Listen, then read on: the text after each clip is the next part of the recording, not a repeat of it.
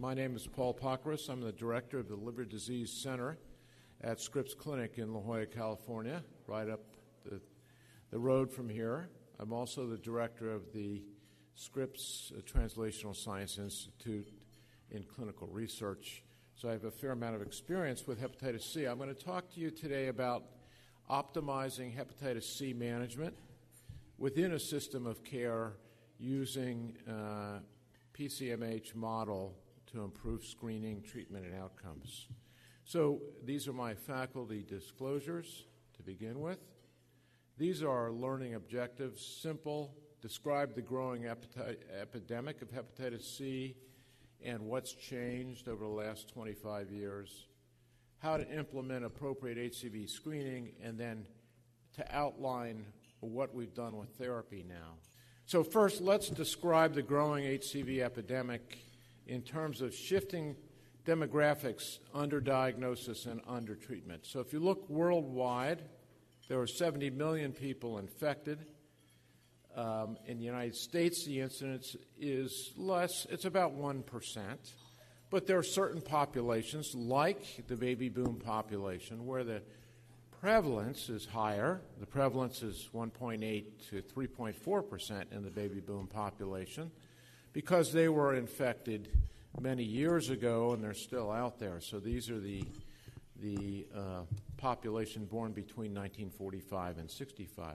But you'll notice there are some parts, like if you look in North Africa, the red area there is Egypt. There's a very high incidence and prevalence of hepatitis C in Egypt because of accidental infection in, uh, in the 1950s and 60s of a large portion of the population. So, up to 20, 25% of the population in Egypt is HCV positive. Uh, Russia, Ukraine, etc., you can see those um, Central European countries also have a very high prevalence. If you look at the countries with the that account for 80% of the infections, they are listed there China, Pakistan, India, Egypt, Russia, U.S., Nigeria. So the U.S. is in the, that top por- uh, portion. Now, there are different genotypes of the virus. Just to remind you, if this is a review, I apologize, but genotype means there's at least a 30% difference in the nucleotide level and a 25 to 30% difference in the amino acid level which represents long standing diversity. This infection's been around for many, many centuries, and so it's evolved in different parts of the world, and therefore we have different types of virus that have evolved. The virus itself replicates very rapidly. Half life of the virus is 45 minutes. The typical body uh, infection is 10 to the 12th or 10 to the 13th virus. So, um, that results in lots of very rapid viral replication and opportunity for lots of mistakes. The virus doesn't have a proofreading mechanism, so it makes mistakes. One in 10,000 viruses and mutation, so there's lots of genetic diversity and rapid dynamic changes of the virus. So if you look at an infected patient that has a normal viral load uh, of a million, um, and they have 10th to the 12th virus on board. Most of that is wild type, but a small percentage are lots of small mutations. The most common genotype in the United States is genotype 1. And you can see from this older slide, half had high viral load, that's HVL, and about a quarter have low viral load. The other genotypes are primarily genotype 2, 3, um, and 4, 5, and 6 represent a very small portion of the U.S. population. Now, we haven't quite reached the peak of cirrhosis in the United States due to hepatitis C. Um, we're probably about there.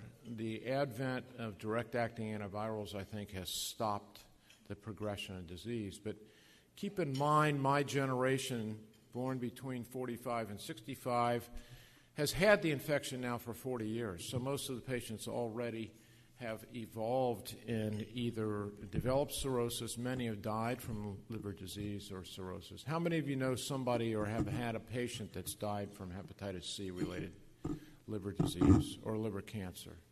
Yeah, it's, it's not unusual at all. If you practice in a VA hospital, everybody would have raised their hand. So, um,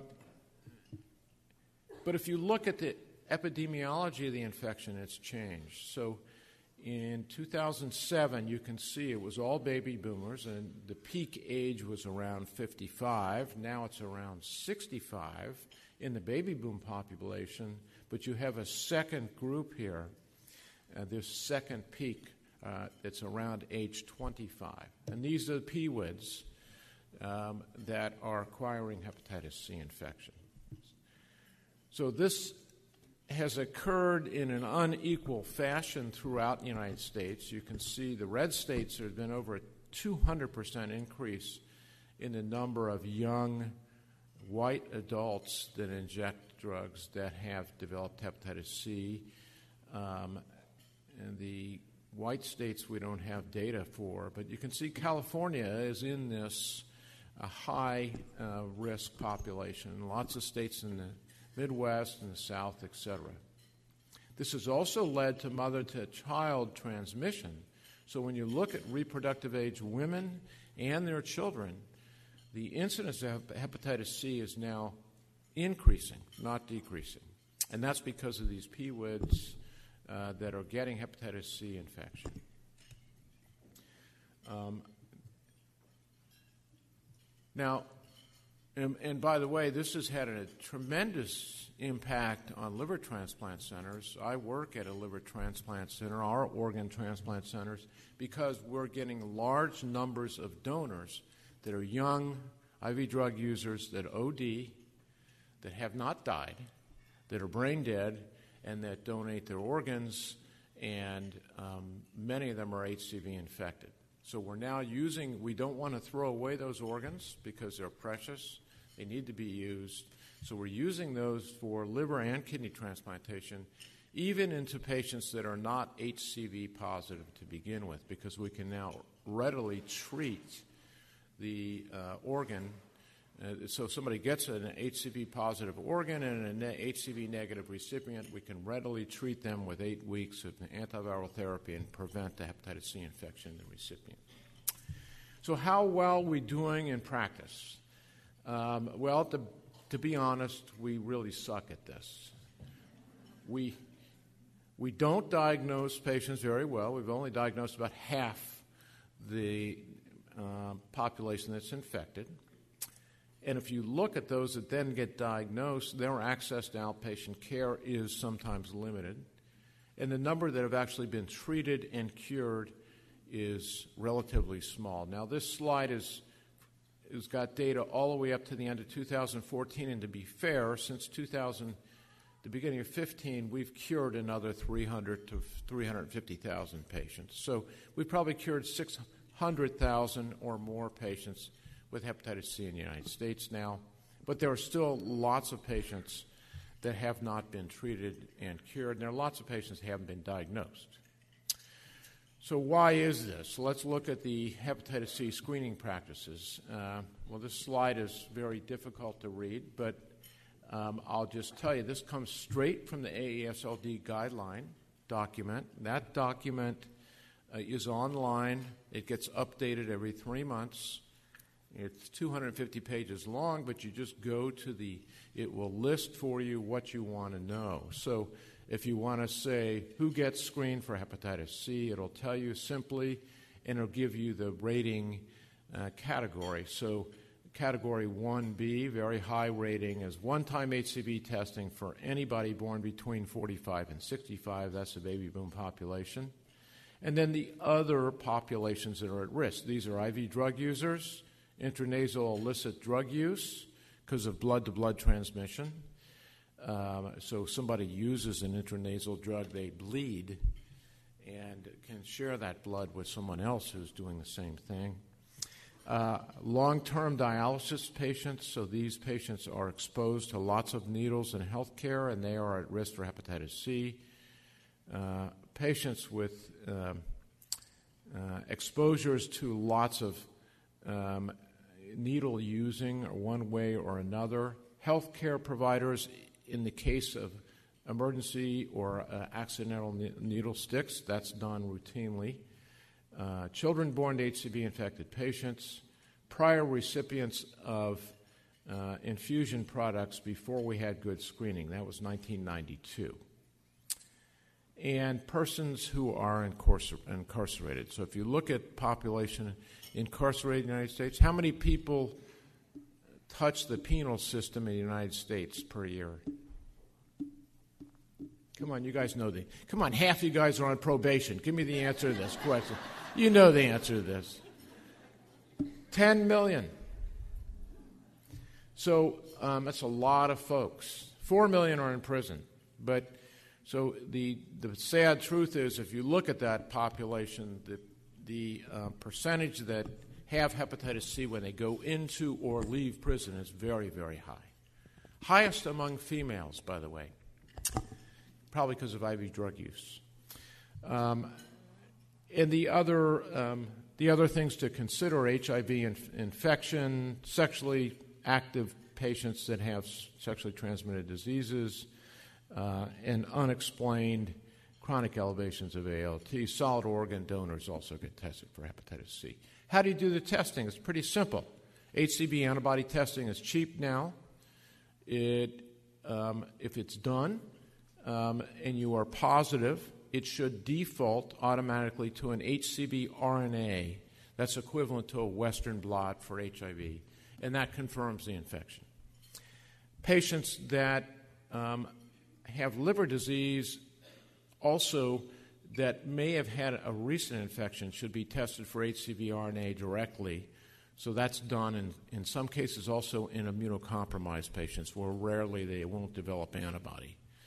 Um, now, people that get reinfected with hepatitis C have to be tested for hepatitis C RNA, not antibody. So once you're infected with hepatitis C, you have antibody for life.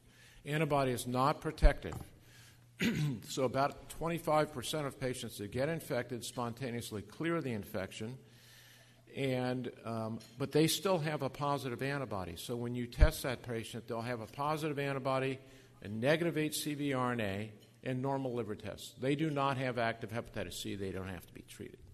If their RNA is positive, it should be quantitated, and that's typically how it's done. They should have a genotype, although most therapies now are pangenotypic, so it doesn't matter. And um, you can tell people that they don't have an active infection if they're RNA negative. So this is sort of what the the algorithm looks like. Uh, antibody non-reactive you don't have hep C, you're done. If you're reactive and your HCV RNA is not detected, you don't have active infection, you're done. But if you've got positive RNA, uh, then you have to quantitate it and refer the patient for therapy, for a link to care. So, how well have we been doing with screening? So, screening has been active. This program was, our initiative was started by the CDC in 2012.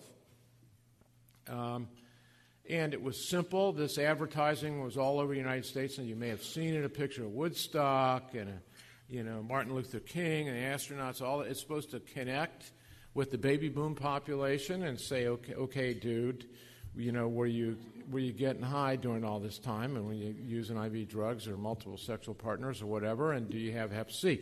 And people are supposed to think, stop, and go, gee, I may, maybe I should get tested. So that was a good idea They've had that out there six years. The recommendation was simple get tested, and if you're identified that you have an HCV infection, give them a brief uh, counseling about alcohol. So don't abuse alcohol. And unfortunately, we, for many years, we found lots of baby boomers that were drinking, ex- probably excessively, but I mean, you know, 30 grams in a male and 20 grams in a female.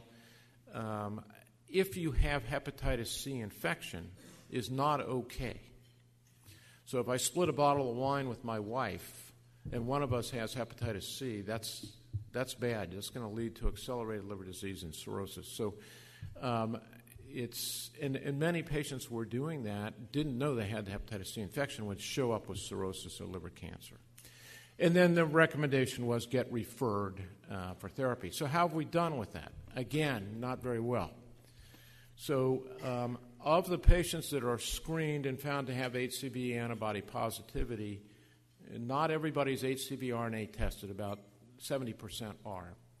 And of those that are tested, uh, only about 70 to 85 to 80% are referred, and half of those don't show up for their appointment. So you lose patients along the way. So we are aware of at least 150,000 patients that have tested positive for HCV antibody and HCV RNA in different counties throughout the United States that have not been referred or have not shown up for their doctor's appointments. So, and that data has been collected uh, by um, a nonprofit that's supported by pharmaceutical industry. Obviously, they have an interest to get all these people identified and treated. At least that's the low hanging fruit. Those patients can at least be sent for a referral and get treated. So, why aren't they treated? This is hard to read, but I'll, the, the contraindications to therapy that we used to think of active substance abuse, psychiatric disorders these are no longer contraindications. You're taking one pill once a day, adherence is good. It's eight weeks to therapy for 80% of patients. It's very doable, and there's data showing that active substance abusers and patients in um, substance um, opioid substitution programs do fine and have just as well SVR rates or cure rates. Competing priorities. So many of these people have chaotic lifestyles, disorganized lives, etc. They need somebody to guide them and say, get your hepatitis C infected.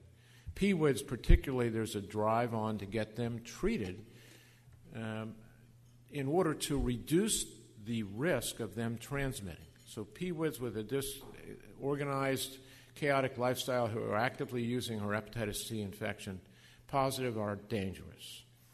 Um, treatment duration and adverse events, that's pretty much gone away. We don't use interferon anymore. Lack of access to treatment, that still remains, and I'll show you at the end briefly what the Medicaid expansions look like in different states in the United States. Where, where there's been Medicaid expansion, by and large, people can get treated uh, regardless of their insurance status. And practitioner expertise has pretty much gone away.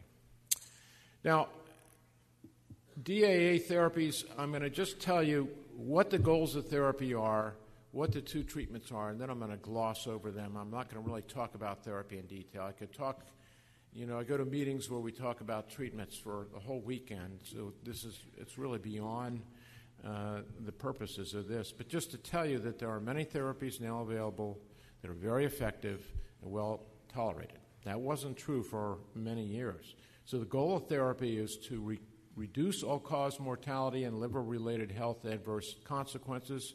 We've now demonstrated that in, in patients with advanced liver disease and cirrhosis. It'll take a little longer to demonstrate it in patients that don't have cirrhosis. To reduce the risk of liver cancer, we've demonstrated that. To reduce and to um, prove that sustained virologic response is durable, we've done that. Who should be treated? Anybody with a lifespan longer than one year. Period. So it's a lot simpler than the old days. I've treated a little old lady who's 92 years old because she got longevity in her family. She wasn't going to die from anything else. She didn't want to get, and she didn't want to die from cirrhosis. And it also, when she found that it increased her risk of stroke, cardiovascular disease, lots of extrahepatic things, she wanted therapy. So her biggest risk of dying is that she climbs up on a table to change light bulbs. That you can fall off the table.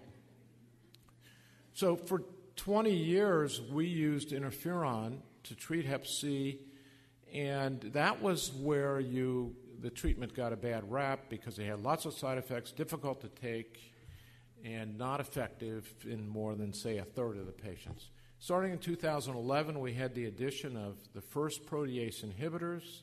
Then we went to interferon free regimens, and then you can see all the drugs in development that occurred since then. We've ended up with the last two that I'm going to talk about. But essentially, we're at a point now where we can cure 98 to 99 percent of patients with 8 to 12 weeks of therapy that's well tolerated.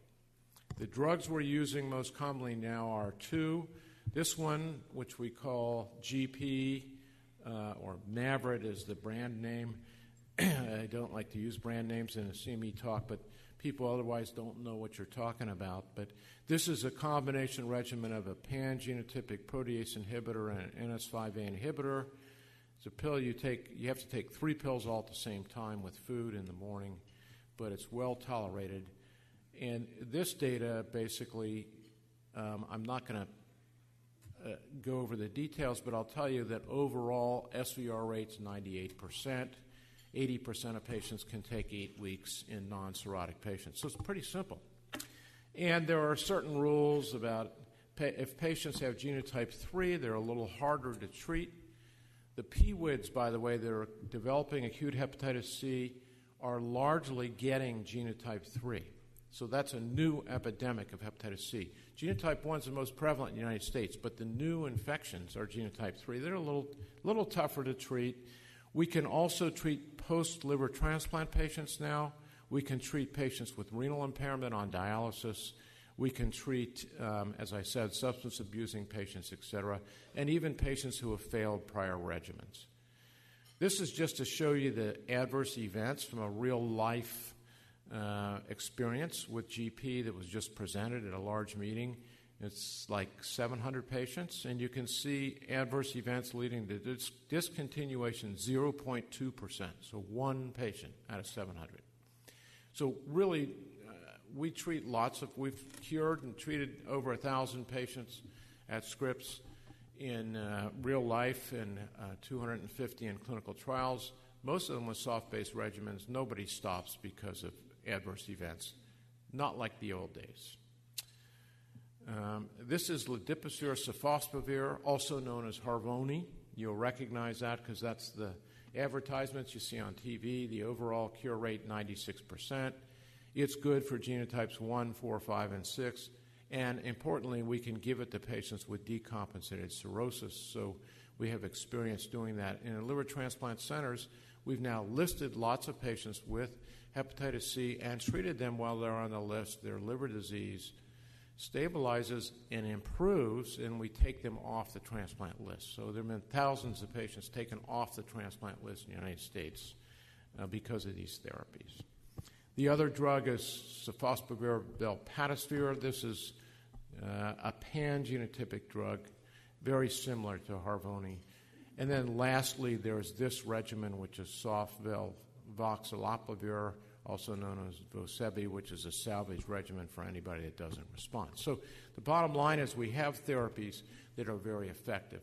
We also have real life studies now from multiple different groups. These are not uh, drug company groups, these are independent groups. Uh, the Target HCV therapy group is one of them. It's academic centers. I'm in this one and we've been collecting data for six years, looking at our real world experience and showing that it's just as good as the clinical trials. The VA has data showing that. There's also real life data collected from specialty pharmacies. So the therapies in real life are effective. This is what's happened. So when you look at the liver transplant waiting list, it's remarkable in the last four years the patients listed for decompensated cirrhosis due to hepatitis C is, has dropped dramatically. It's plummeting. You can see that on the red line there. The patients being listed for NASH cirrhosis is increasing. So NASH is now an epidemic in the United States. And the, the, uh, the figures below show that the prevalence of hepatitis B, and that hasn't really changed. Now, the incidence of liver cancer from hepatitis C is plateauing, but has not gone away. So we still see lots of liver cancers that require liver transplant. But the number of new patients needing liver transplant has really disappeared. Now, lastly, the access to therapy in California, we, are, we do pretty well. So they've just lowered the uh, barrier to F1 fibrosis, so you can assess fibrosis by a non invasive marker or a FibroScan. You don't have to do liver biopsy anymore. And um, with the Medicaid expansion, we can treat almost everybody uh, that has hepatitis C. There are still states like Texas, Illinois, et cetera, where they're looking at F3, so they have to have more advanced liver disease or cirrhosis. So there's, there are still some states where there's barriers to expansion. And there's also states where they do lots of drug and alcohol testing in order to determine if you're a candidate for therapy. That's left over from the interferon era where we needed to know because you couldn't make it through 12 months of interferon if you were using IV drugs or drinking. Uh, but there's clear data now showing that um, those are not really apropos. And, uh, you know, uh, if you can have, some states say, well, you have to abstain for at least one month. That's reasonable. But to be honest with you, social alcohol doesn't affect the outcome of therapy. So, in conclusion, the hepatitis C epidemic has changed in terms of shifting dynamics and demographics. We still underdiagnose and undertreat patients.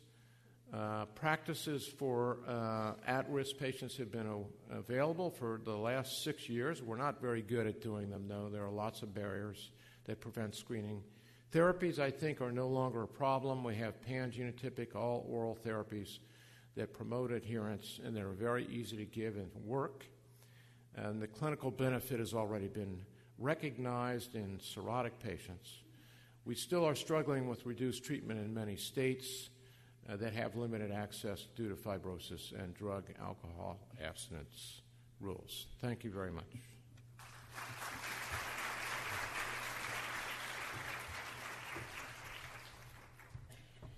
Thank you. We'll be taking some questions after a few more slides to talk about um, how the um, information that you've just been provided uh, will uh, impact your implementation of criteria for the patient centered medical home.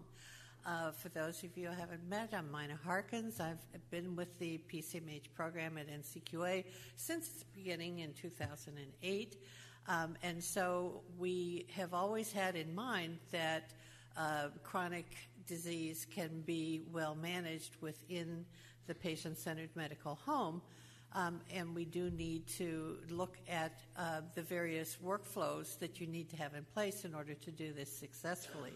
So we'll look at um, how you're going to bring uh, this clinical evidence uh, to individuals uh, and coordinate their uh, screening, their diagnosis, their treatment, and follow up care. Whether you're in primary care or specialty care, there needs to be um, a, a, working relationship between the two uh, to really uh, coordinate the care of these patients. So we'll talk a little bit about um, how this fits with the PCMH transformation, uh, how it fits into those practices that are doing annual reporting, and how it would fit with the uh, patient-centered specialty practices uh, that you might be working with. So let's take a look first at um, how you're going to find these patients. Um, obviously, you need to be collecting data on the patient. You need to know about their social determinants of health. What's their medical uh, and mental health history? Um, do they uh, have some history of substance abuse? Um, you know, simply their age, obviously, we're collecting that information. Um, but there are a lot of other aspects of those patients um, and their history and their family and their environment and their past that are going to lead you to identify whether they're good candidates. So then we get to the opportunity to do outreach. How many of you are working with practices or in a practice that are actually reaching out to patients uh, to offer them screening for hepatitis C? Not very many. My my uh, internist, uh, I just noticed the result coming back. I didn't even pay attention to what was being ordered. Uh, every six months, I go in and get checked, and um, came back a result, you know, for my hepatitis C screening. I said, "Oh, good, they're doing it," but they hadn't taken the opportunity to like tell me uh, that it was a good idea. You know, I'm glad he did it, but um, I think we're missing an opportunity there uh, because, you know, I have friends um, similar ages. I was one of those born between 45 and 65. Um, and so, you know, it's the kind of thing that um, is, you know, people talk about their care and this and that, uh, that we can, um, you know, socially uh, with our own circle uh, share the information that they ought to have about being screened. But as a, a primary care practice, you really have an opportunity to do this. It's a pretty simple outreach. You know their age, um, maybe getting to the uh, patients who are PWIDs that are a little bit different, a little more sensitive about reaching out to them to be tested. But if you're collecting that information um, about, you know, what their um, substance abuse or substance use um, the experience has been, you might be able to identify them and, of course, then add it uh, to the things that you're going to be testing them for. Uh, what are the other things that you can uh, implement within your patient centered medical home on the primary care side? Obviously, educational resources and self management tools. You know, the discussion around are they also having um, uh, uh, alcohol abuse or you know other things that might impact whether they could successfully be treated. So providing patients with um, information and where they can get information and what community resources are out there are obviously things that fit very well within the patient-centered medical home model of care. And you've got to order some lab tests. Um, you need to be tracking them. Did they show up to get the blood drawn? Um, you know, if they've come into the office afterwards and, and didn't have that done, you have an opportunity to kind of follow up. You know, stress the importance, do some education around uh, the idea that, you know, there are very treatable paths to take. Uh, if they get a, uh, a, positive response. And so, you know, sharing with them the evidence based guidelines um, that are already well developed and um, the evidence is there that that can be treated. So, um, you know, whether they uh, understand uh, in the beginning about, you know, what is available, just kind of getting them started uh, by getting those tests done. And then, as those patients coming in, you know, as I said, be prepared for those that maybe, you know, you've got the results, you're going to have a discussion with them, you're going to be referring them, or, you know, you um, just are beginning that educational cycle, you know, planning with the patients who are coming in, knowing, you know, whether they've had the screening or not, um, helps you make good use of the um, appointments uh, for those patients as they come into the office. The problem I think we find with a lot of those younger patients is they don't come into the office. Um, so, you know, we might need to expand around the opportunities uh, to get those patients in. If they are employed and they do have um, health uh, benefits, uh, they have insurance, you know, there's an opportunity there to, you know, let them, um, you know, to bring them into the office. So if they don't, you know, uh, self select to make an appointment to come in for any kind of care, if they are covered under your plan and you're getting those lists of patients that are supposed to be attributed to your providers, you know, you do still have the opportunity to reach out to them. Uh, so, using those evidence based guidelines, um, the physicians have certainly the opportunity to get this information. Um, you noted that there was, uh, you know, less uh, problem with the uh, lack of experience on physicians. So, you know, if the physicians in the practice have the opportunity to get up to date for these regimens that are out there now, it's certainly something then that you can share with your patients that you know you have the most current evidence-based guidelines and up-to-date decision support. Um, this might be more on the specialist side, but helping patients um, understand medications that they're going to be having. Maybe they do have some kinds of um, other um, uh, problems going on that, that needs to be coordinated with their care, perhaps by the specialist. Um, so, you know, it gives the practice the opportunity to uh, even for the primary care and the specialist to discuss the patient. Uh, perhaps they need some co management, other aspects of uh, care coordination, um, making sure the patient uh, went to their referral. I think on one of the uh, slides it showed some of the patients while they, you know, got tested, uh, confirmed that they're a candidate for treatment, got a referral to the specialist, but they didn't show up. Another opportunity for follow up uh, and outreach to better coordinate those care, that care. Also, collecting information on uh, the specialist. You know, do you have a good relationship or an agreement with the specialty practice that you're referring these patients to um, for their treatment of um, the hepatitis C?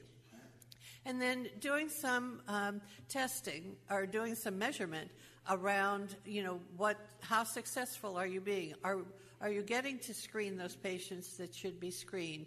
So the data that you're collecting um, for those uh, comprehensive health uh, assessments and clinical information, and then use that information to, you know, look at how you're doing over time. You know, are you screening the patients? Are they getting their referrals? So several areas of quality measurement that you can um, uh, find opportunities for uh, for your care for those patients. So, looking um, once you've established uh, those measures, using it perhaps even as a quality improvement activity to, you know, do even more outreach or do more follow up, uh, so that you can see how you're doing over a longitudinal period of time. And if you're achieving performance, you know, as you're going through uh, maybe a PCMH uh, transformation, gives you the opportunity for some additional credit there for achieving improvement. Some of those same improvements and activities can be used in your annual reporting. If you've already achieved recognition, you know, how does this fit with you? Well, you know, for us, annual reporting was always supposed to reflect that you're going to continue to improve. Uh, if you're doing well in some aspect of care, say you've got a great diabetes program, um, and you do very well with those patients, well, maybe these are patients that you should start focusing on for proactive reminders or their care management or co management um, and referral tracking. So, always opportunities to bring in new areas for your practice to uh, uh, develop better quality uh, uh tracking and quality measurement. And then lastly, for those who work with uh, patient centered specialty practices or those that um, are uh, specialty practices, whether you're a liver center or uh, multi specialty and, and, taking care of these patients, you know, looking at the um, handoffs between. Uh, do you have a good understanding of perhaps the testing that should be done before the patient is referred there? Um, do the specialists know, you know, what uh, records you've got available that you'll be sending with the patient? So coordinating so that you know we don't you don't have to repeat things and increase costs because you understand um, which of the providers is going to take care of which aspect of care.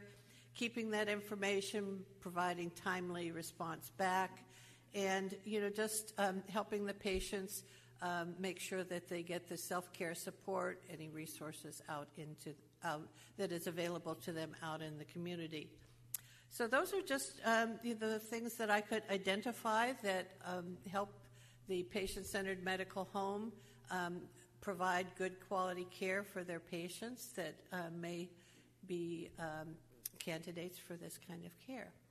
So I think we have a few minutes if you have some questions um, for either of us, and then we'll go on to the post activity survey.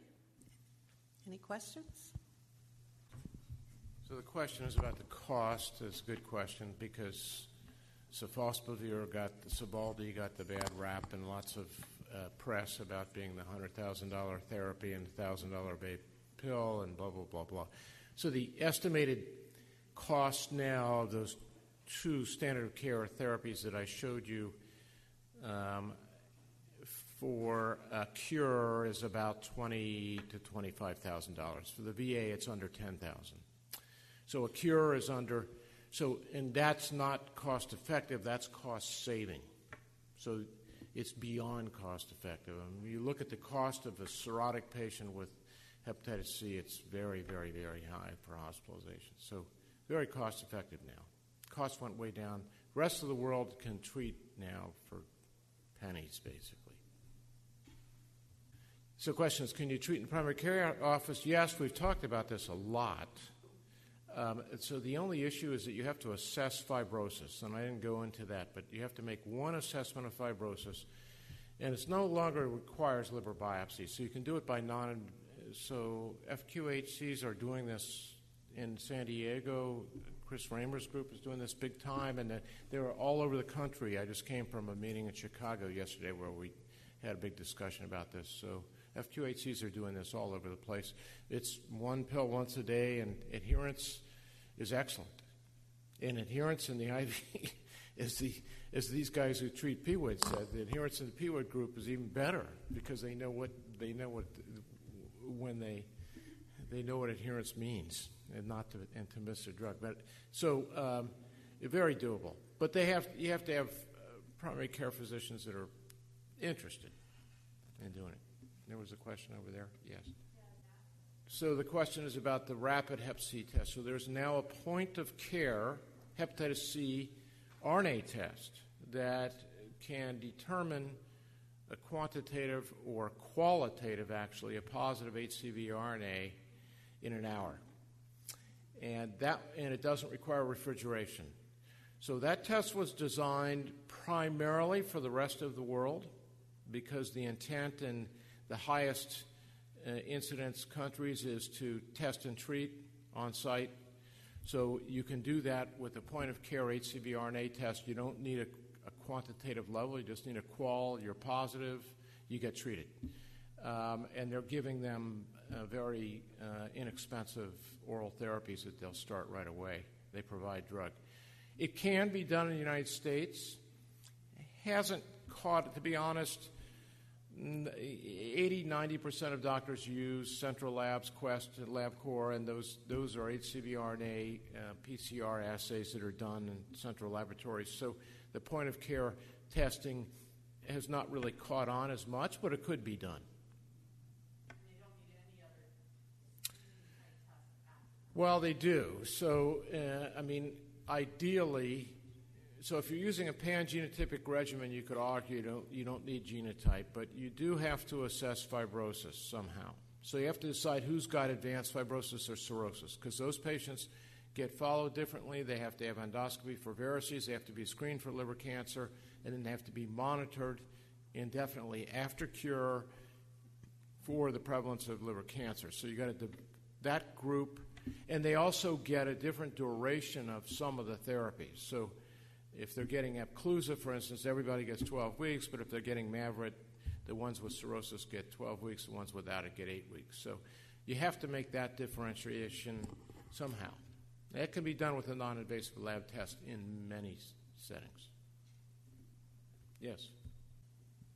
So I had the luxury once of working with a primary care physician who also specialized in infectious disease, which, as a nurse care manager, meant that we were doing a lot of Harvoni treatments and things like that. So I would often call for the PAs for, for those medications for the patients. But with the genotype 3, what what is the drug of choice? So for genotype 3, Harvoni is not approved. LDV/SOF, uh, ledipasvir, sofosbuvir is not approved. Sofosbuvir velpatasvir, which is the newer drug, Epclusa, is approved for genotype 3, and Mavyret's approved for genotype 3. So those are our two go-to drugs, and which one you use just depends on different factors, whether they have cirrhosis or whether they've been treated before or one thing or another. And often it's the payer. The payer will decide for you. And there was one other question, yes. Yeah. So the question is in the so you got two groups of patients. The older patients that, that are the baby boomers aren't getting reinfected, but the PWIDs, the young people that are using IV drugs, are getting reinfected, and even after they've been cured. And some of the big centers in inner city, like uh, Johns Hopkins in Baltimore, has lots of data on recurrent infections in uh, inner city IV drug users, et cetera, and what the genotypes are and variability. Interestingly, it appears though the patients are developing the, the clinical illness is delayed after infection, after each new infection, and it appears that it attenuates and goes away eventually. So it may be that they're developing some form of uh, protection. But so this has been an argument by many states that, okay, we're not going to treat you because we're not going to spend $20,000 to cure you because you're going to go out and use IV drugs again, get infected. But John Ward, who's in charge of the viral hepatitis branch of the CDC, says that it's herd immunity that is the key. And if they can reduce the number of active IV drug users, prevalence of HCV by 20%, they'll stop transmitting. And so the whole, the whole reason to treat them is so they don't give it to someone else. Yes. So screening for Hep B in pregnant women, of course, is, is state law in California and third trimester, but it's not for hepatitis C testing. So most women don't get hepatitis C testing unless they ask for it. They're not in the baby boom population. But because of that PWID data and that rising incidence, it's a great concern. So, but it has not been added to the routine screening. Great. Everybody's happy. Thank you very much. Perfect timing.